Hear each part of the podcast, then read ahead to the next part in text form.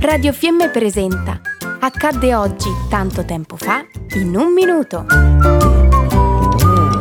Di Giacomo Panozzo. Salve a tutti e bentrovati.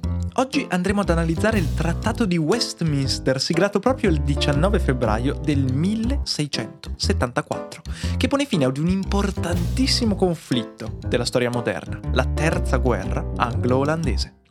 Andiamo con ordine. Inghilterra, Paesi Bassi e Svezia nel 1666 stipularono un'alleanza preventiva, impauriti dalla Francia di Luigi XIV, chiamato anche Re Sole.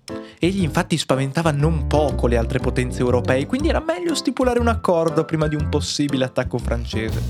Paesi Bassi e Svezia però non seppero che soli due anni dopo la firma di questa alleanza, quindi nel 1670, l'Inghilterra firmò in gran segreto un accordo proprio con la Francia, chiamato Accordo di Dover.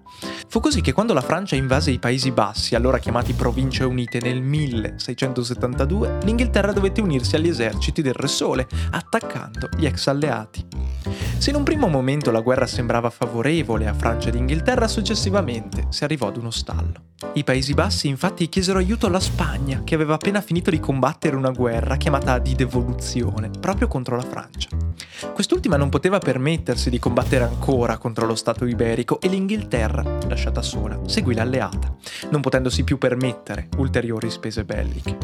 Ed ecco che si arriva al 19 febbraio del 1674, data che ricordiamo noi oggi, giorno nel quale Paesi Bassi ed Inghilterra stipularono il trattato di Westminster con il quale venne siglata la pace. Con il trattato si cercò di tornare allo status quo precedente alla guerra. Ci furono solo uno scambio di colonie tra le due potenze. I Paesi Bassi ottennero il Suriname e due isole caraibiche, mentre l'Inghilterra ottenne due territori fondamentali per la sua storia a venire. Nuova Amsterdam e nuovi Paesi Bassi. Ecco, forse questi territori detti così non vi significheranno nulla, ma gli inglesi gli cambiarono il nome.